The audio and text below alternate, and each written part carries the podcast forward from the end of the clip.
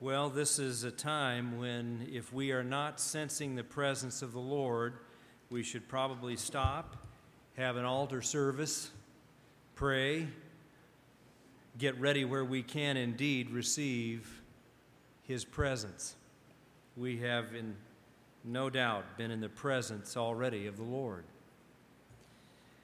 It has been especially a joy for me to uh, listen to our young people as they have helped us in worship and joined in the choir.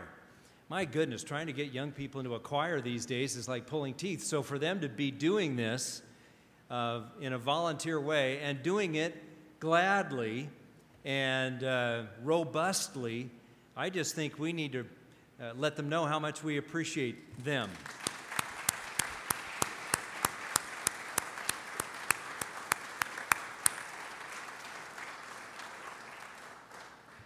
I've just really enjoyed that. It's good to be in the house of the Lord this evening, and it's good that we have something dependable like His Word to consider. So I'd like for you to turn with me to a passage of Scripture that for most of us will not be new, but that's okay. There's nothing new under the sun, but it's still true, and we do well to hear from it on a regular basis. So it's Isaiah 6. You've heard this, I'm sure, preached I don't know how many times from I don't know how many sources. I've preached from this passage I don't know how many times. But I want you to know I've preached a different sermon every time. That's because it's inexhaustible, it's just vast. Its depth is immeasurable. So, Isaiah 6, we're going to look at verses 1 through 8. And I'd like for you to stand, if you would please, since just a few verses, as we read from God's Word. In the year that King Uzziah's death, I saw the Lord sitting on a throne, lofty and exalted, with the train of his robe filling the temple. Seraphim stood above him, each having six wings. With two he covered his face, with two he covered his feet, and with two he flew. And one called out to another and said, Holy, holy, holy is the Lord of hosts. The whole earth is full of his glory.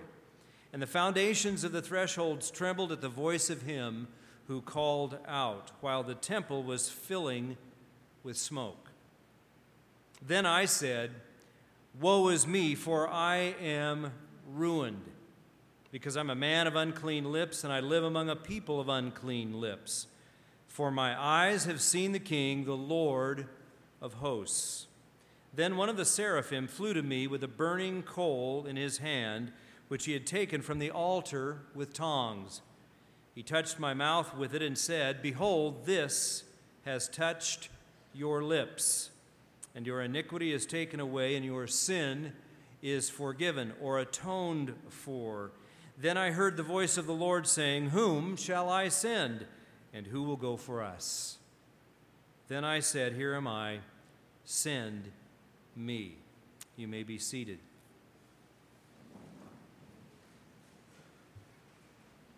A lot of scholars go back and forth as to when chapter 6 that we have just read actually occurred in the life of Isaiah.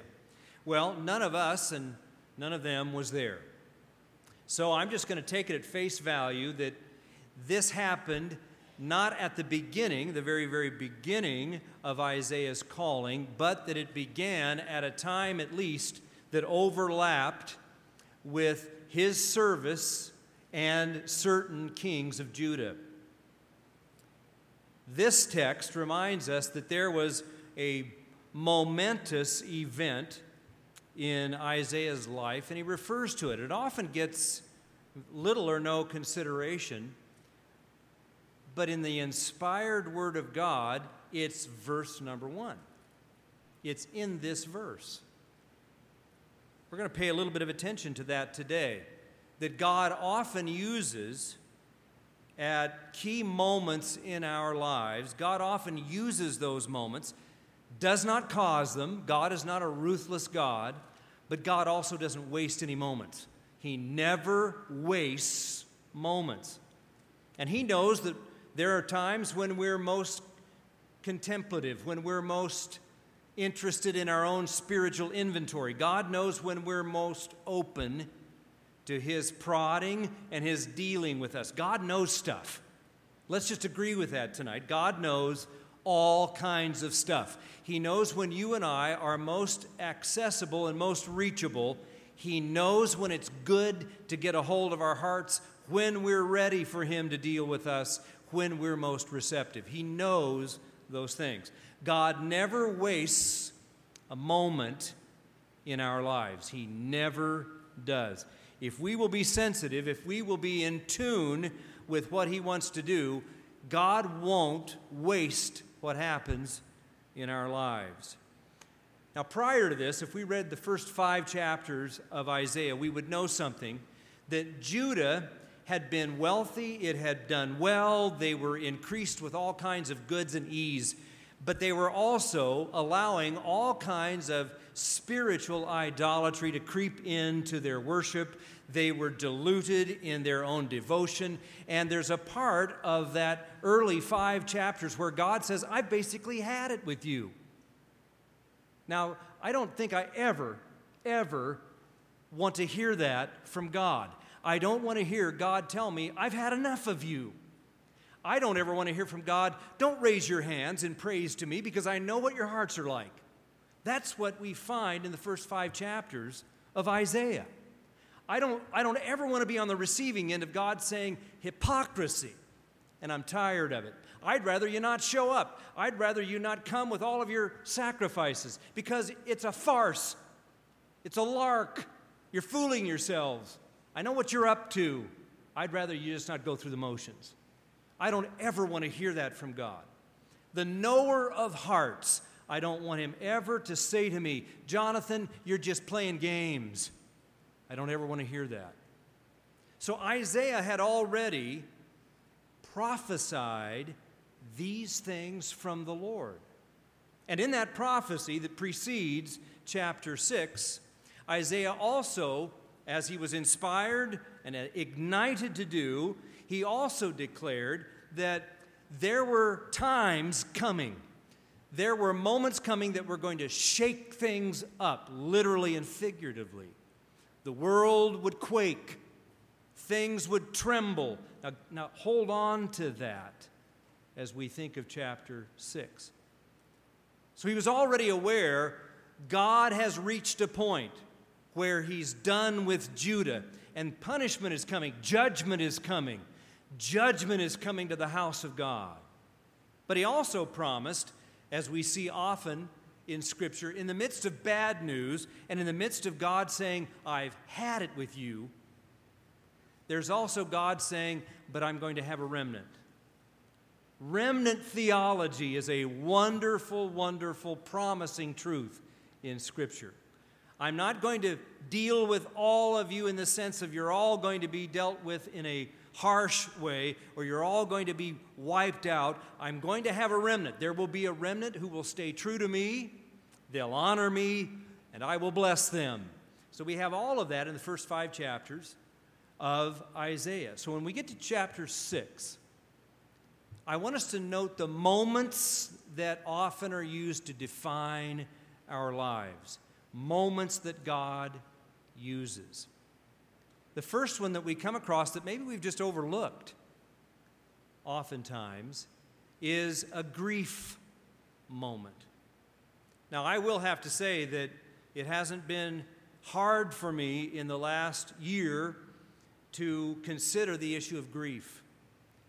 I've officiated funerals of people in my congregation who have died of COVID.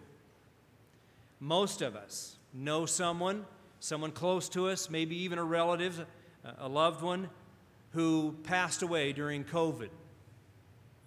Those are interesting moments when we go through them. I never ever want to go through the loss of a life close to me with indifference. So there are a number of ways that God, at least in my own heart, takes those moments and uses those moments for what I need. First of all, those are always inventory moments for you and for me. We're still on this side of things, our race hasn't concluded, And I always think, Lord, as I am sitting here or as I'm officiating in this setting, oh God, knowing this day is coming for me too, help me to stay true. Help me to finish well. I don't want to start well, but fumble and bumble around in the conclusion of my life, ever bring disgrace to you, or ever lose my soul. I'm not panicked about that. I'm not paranoid about that, but I'm serious about it. I do not want my life to come to an end that is a smudge on God's goodness or my record. I want to be faithful to the end. The grief that I'm talking about is what Isaiah mention, mentions in verse 1. This isn't just some kind of a date marker that Isaiah is referring to. He's referring to something that I really believe has grieved him. Isaiah is a grievous figure. If we've read our Bibles, we know that he started well. He was a king at 16. Now, I love the youth who are here. I have great appreciation for them. There's not a one of them that I think I want to have as my king. And the reason for that is not because they're bad or in any way um, not what they ought to be at their age, but 16 scares me to death as a king. So I'm just going to go on record there. He became a king at 16. He started out well. Scripture reminds us that he did what was right in God's sight. He was also a military genius. Scripture records that he came up creatively with all different kinds of defensive military mechanisms as well as offensive maneuvering of armies to be proficient in battle and in war. He was a military genius. Scripture tells us that. Organizationally, he was remarkable as well. But I'll tell you what, every time someone is gifted, every time someone is talented, you better keep those talents and those gifts in service to the living God who gave them. You better make sure you don't take credit for it. Better make sure you don't start thumping your chest saying, Yeah, I'm all that. Because we're not. These are gifts, these are enablements, these are from God. The shame of Isaiah, the sadness of, of Isaiah is that he took positions that disobeyed God. And one of those that was so graphic was he went into the temple to burn incense, which was the priest's job to do. He usurped his position, his pride got a hold of him, and he arrogantly strutted in there. And Azariah, the priest, with 80 others, said, You're not supposed to be doing this. And he took the incense censer anyway and began to burn incense. And immediately, Immediately, leprosy broke out on his forehead. And he was a leper until he died. Wow. So I really believe, since the role of a prophet was often linked to helping and guiding and giving instruction to the king, I believe that this broke Isaiah's heart. I believe that when he considered Uzziah and the fact that he had just died. He died all alone. He was a leper. He was kept away from his family. He had to be a recluse because of his condition, all because of God's judgment on his life. My. Isaiah was a good prophet. Those kinds of losses, those kinds of graphic images should break our hearts when someone started so well, had so much, but walked away from God, arrogantly vaulted and vaunted themselves to the point where they, they thought they were a law to themselves. How sad that Isaiah died a leper. Grief is one of those moments that can, without a question, get our attention. I shared with you in one of our services the very abrupt death of my brother in law, who died at age 61. And he and I were really closer than brothers. and what that did to me and how that affected me. But um, about a month after that, I'm the youngest of five children. My sister Julie on Christmas Eve day was doing what a lot of us do, getting ready for family to come over. And she went out into her garage, into one of those garage attics, to get all of her Christmas gift bags. I told my wife as a result of this, who cares about Christmas gift bags? But she went into her attic, up into her attic. We don't know all the details, but she, who was very fit, she was a runner, she was in good health, she was a cardiac care nurse, she fell somehow off of what would have been the flooring of that attic, fell through the drywall, head trauma that was terrible, and days later died. 63.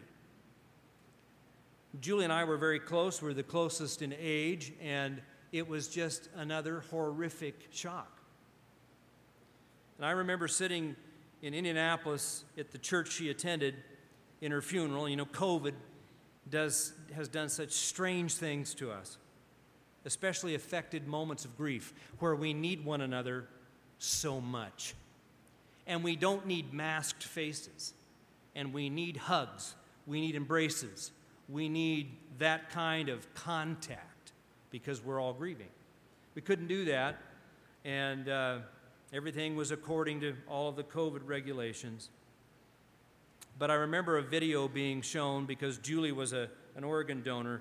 She was kept alive until it was right for those organs to be harvested. And they took video of her being wheeled down the hall while all of her workmates, all of the nurses, all of the doctors at, at uh, St. Vincent Heart Center watched and paid tribute to Julie being moved down the hall out of her room down to where they would harvest her organs.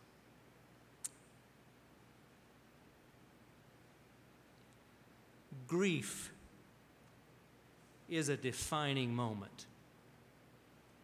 It is a defining moment. I sat there, and my wife intuitively knew she needed, needed to hold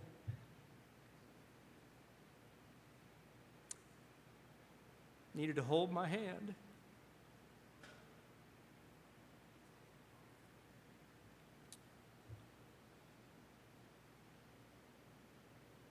Isaiah knew grief. We know grief, don't we? And if we live long enough, every one of us will encounter grief. It's one of those defining moments.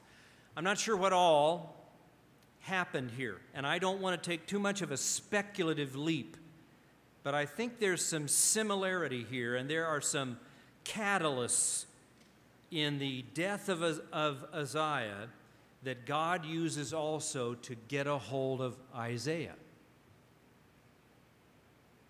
There are too many similarities, I believe, for this to be in any way chance. I believe this is providential. So keep in mind how, Isaiah, how Uzziah had grieved God and disobeyed God and received judgment from God and had become a leper the rest of his life. Keep that in mind with what he did, where he was when he did it, and how that brought about the wrath of God. There's a moment of grief, there's a grief moment that begins this chapter. But thank God there's a God moment. There's a God moment. And it is a rich one. It's an, frankly, it's an indescribable one. It's another one of those times when you probably have to say, you just had to be there. If you weren't a part of this vision, you just had to be there. But it was a God moment. So, what did Isaiah say? In the year of King Uzziah's death, I saw the Lord sitting on a throne, lofty and exalted, with the train of his robe filling the temple. Seraphim stood above him, each having six wings. They flew, these fiery angels flew in a majestic and just awe bringing, awe striking way. They didn't just present themselves, they also sang as a choir in the round, singing, Holy, holy, holy is the Lord of hosts. The whole earth is full of his glory. And the foundations of the thresholds trembled. There was quaking, there was shaking going on at the voice of him who called out, while the temple was filling with smoke. Do you get that? I believe with all of my heart that God used all of the images that would have come to Isaiah's mind about Uzziah, what he had done, how he had usurped, the role he had taken, the incense censer, which he had no right to touch. He was not one of the Levites, he was not a priest, but he had usurped in his arrogance, and the judgment and the wrath of God had come upon Uzziah. He became a leper and he died that way. And now Isaiah is encountering a vision of not only the prophecy that has come before him, what did God say uh, before this chapter? What did God say through Isaiah? I'm going to shake things up. There's going to be quaking, there's going to be trembling. I'm going to let them know I'm God, and I'm going to let them know I've had it with their nonsense. And now all of a sudden, God is on the scene. He's high and lofty and exalted. Smoke is filling the temple, and things are a shaken. I don't believe in any way that that's just happenstance. I believe that God is using imagery of a moment of grief to also get Isaiah prepared for a moment from God. A God moment. You know, when God shows up, I mean, really shows up, when God shows up, I really believe that there is a balance that needs to be struck. There's a balance that needs to be had. I believe Isaiah's inspired imagery helps us here. There is worship. Real, not fake, real worship. And there is an element of worship that is humbling. There is an element of worship that reminds us we're in the presence of the living God.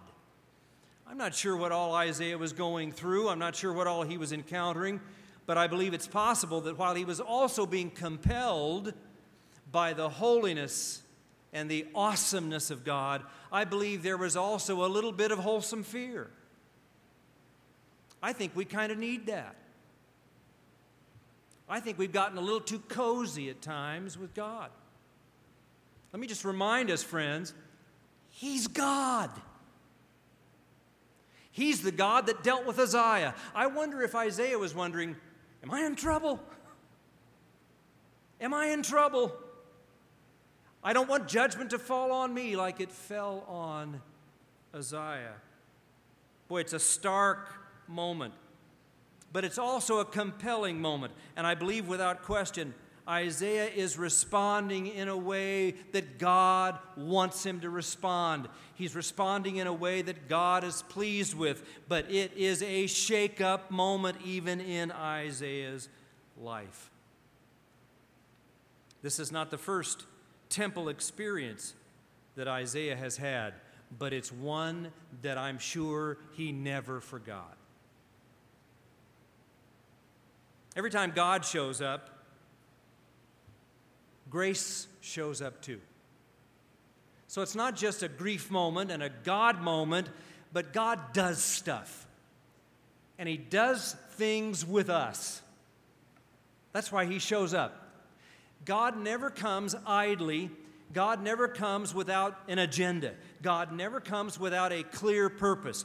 God will never convict us. God will never arrest us where we are. God will never come and talk sternly to us. He will never, ever talk to us in a way that even physiologically gives us sweaty palms. He'll never do that unless He has the aim to change us and to do something significant in us.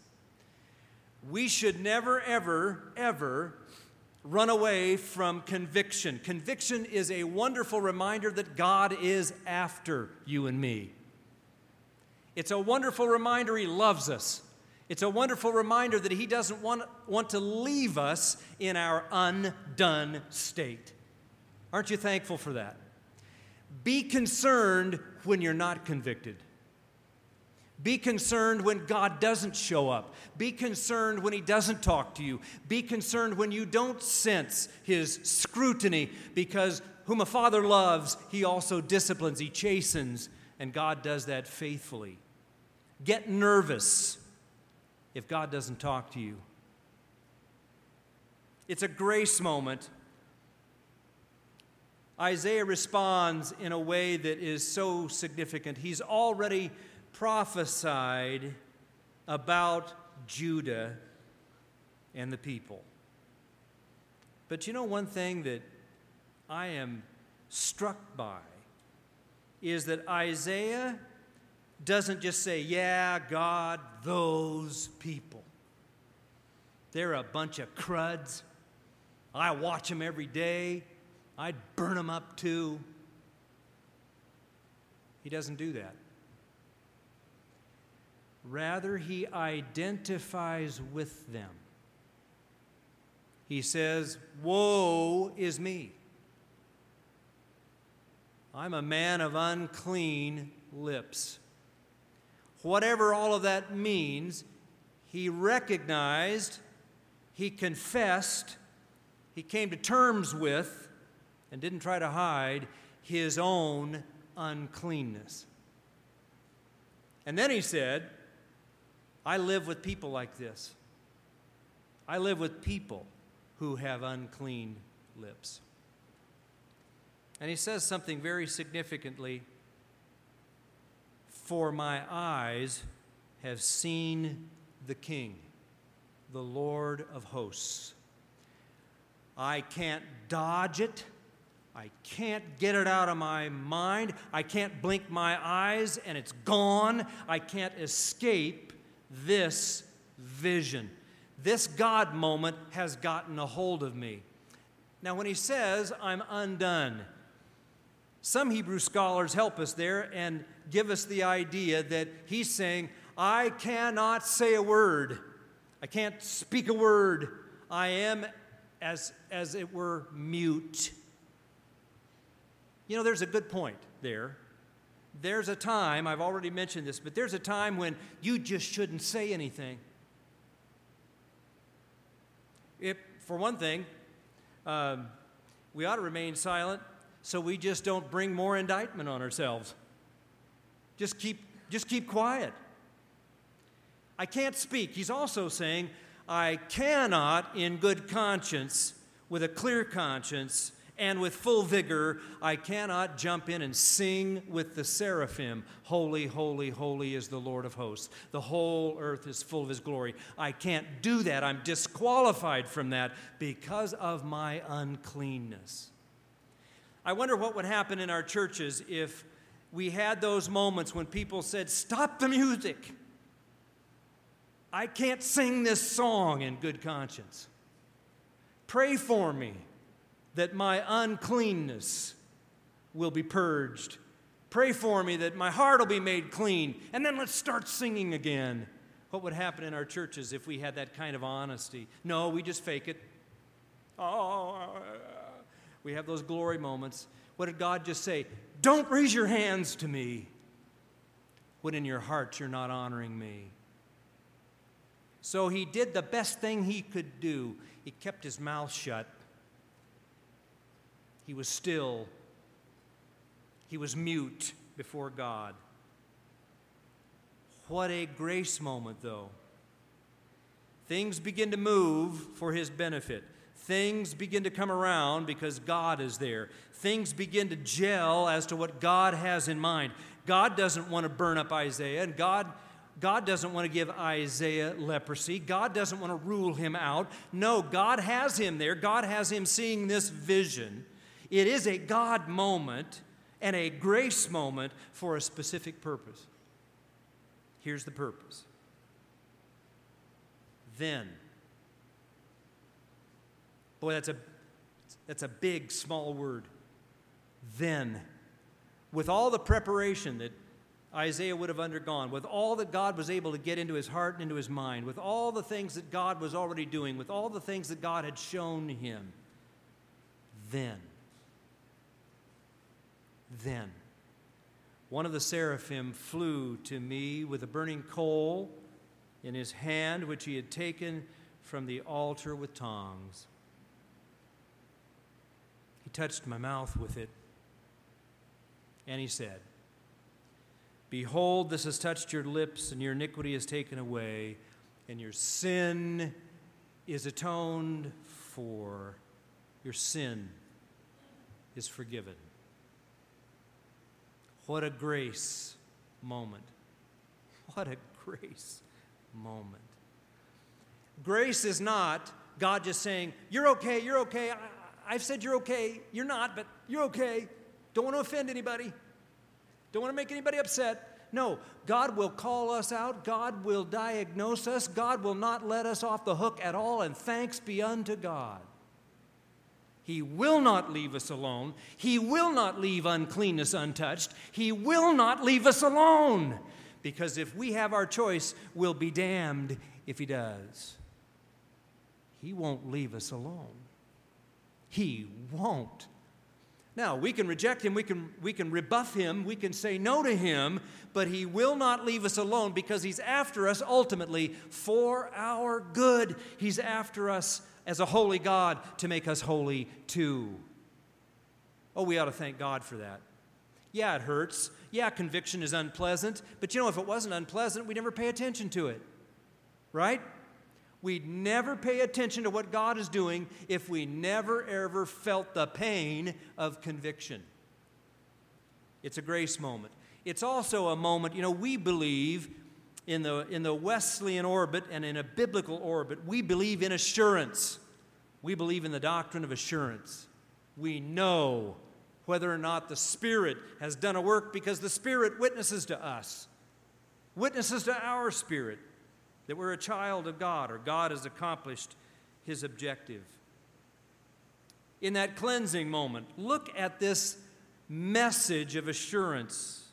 One of the seraphim not only did the work, provided the wherewithal for his purging, but he said, Behold, this has touched your lips. Your iniquity, your iniquity is taken away and your sin is forgiven. Now, some might say, I just don't think this happened at this point. You know what?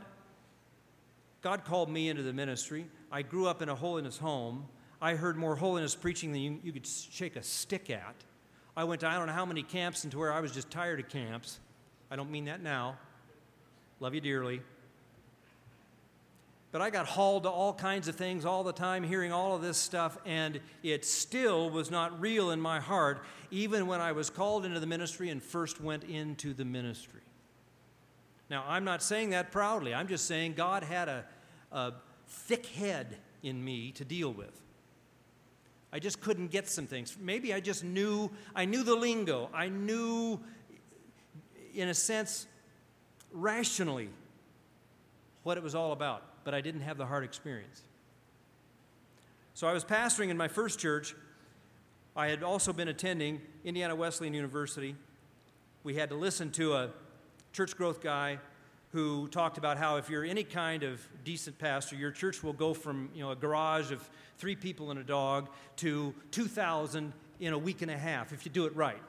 And if you market it right, you know you'll you'll just do it. Well, I'll tell you what. I went back to a rural setting outside of a little town on a country road that no one could ever find to 13 acres of wooded, you know, forest, woods You couldn't see the building. You really had to be lost or airlifted in to find that church. And I had just heard again three people and a dog, week and a half, good marketing strategy, 2,000. I was as deflated as I could possibly, didn't encourage me at all. I went into my little cubicle of a study and I began to bemoan my circumstances. And I, I began to tell God, You got this wrong. I'm too sharp to be wasted out here a bunch of, uh, uh in, in, in this woods and with a bunch of farmers. No, no slam on farmers, but that's what I had. My mom said, Now they're salt of the earth. Anyway, I'm, I'll leave that alone.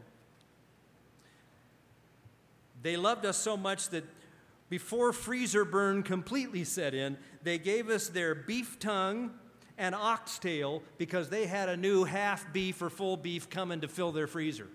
Bless their dear hearts. Um, may the Lord bless them and keep them. Beef tongue and oxtail. I never touched it. Never touched it. But we were about that hungry that I was considering it. I went back to that study and I bemoaned my situation, and I thought, I know what I'll do. I'll call my mother. My mother's name, Leona Grace Morgan. I thought, she loves me. She'll understand. So I called her up. I said, Mom, I want to tell you something. I said, This bunch, I just went down the list. This bunch, this situation, this circumstance, this location, all this, bugs, everything else, everything I could think of oxtail. And I just complained and complained and complained. Mom was just absolutely dead silent. I knew mom well enough, I thought, this is not good. This, this, does, not, this does not bode well for me. And my mom was only four feet 11. That's why I never played in the NBA. My, my, my mom was four feet 11. But boy, I tell you what, she could pack a punch with her great biblical, biblical counsel. So after the long, very awkward pause, I said, Mom, aren't you going to say anything? I wish I hadn't really asked that. I said, Aren't you going to say anything? She said, Jonathan, and in, in a tone that it wasn't Jonathan, it was Jonathan, you have not suffered unto blood yet. Oh, man.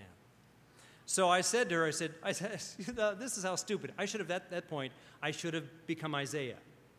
And I should have kept my mouth shut. But I said to Leona Grace, I said, Do you always have to bring Jesus into this? now, how stupid, can, how stupid can you get? But that was just where I was at that point. Do you always have to bring Jesus into this? She said, Yes, I do, young man. I got off the phone with her and I thought, oh man, what have I done? So I began to pray, and I'll just abbreviate it and say this. In that afternoon, in that little cubicle of, of an office, in a pole building, in a woods, I came to the point where I said, God, I don't care if I live and pastor in obscurity the rest of my life. I just want to be clear with Jesus. I want to be good with Jesus. I want my heart to be clean. I want my motive to be right. I want to love the people that give me oxtail and beef tongue and mean it. You know, you can't fake that. God knows whether or not we mean it. I want that grace so that the uncleanness of my own ambition and my self centered nature can be purged and cleansed. A grace moment.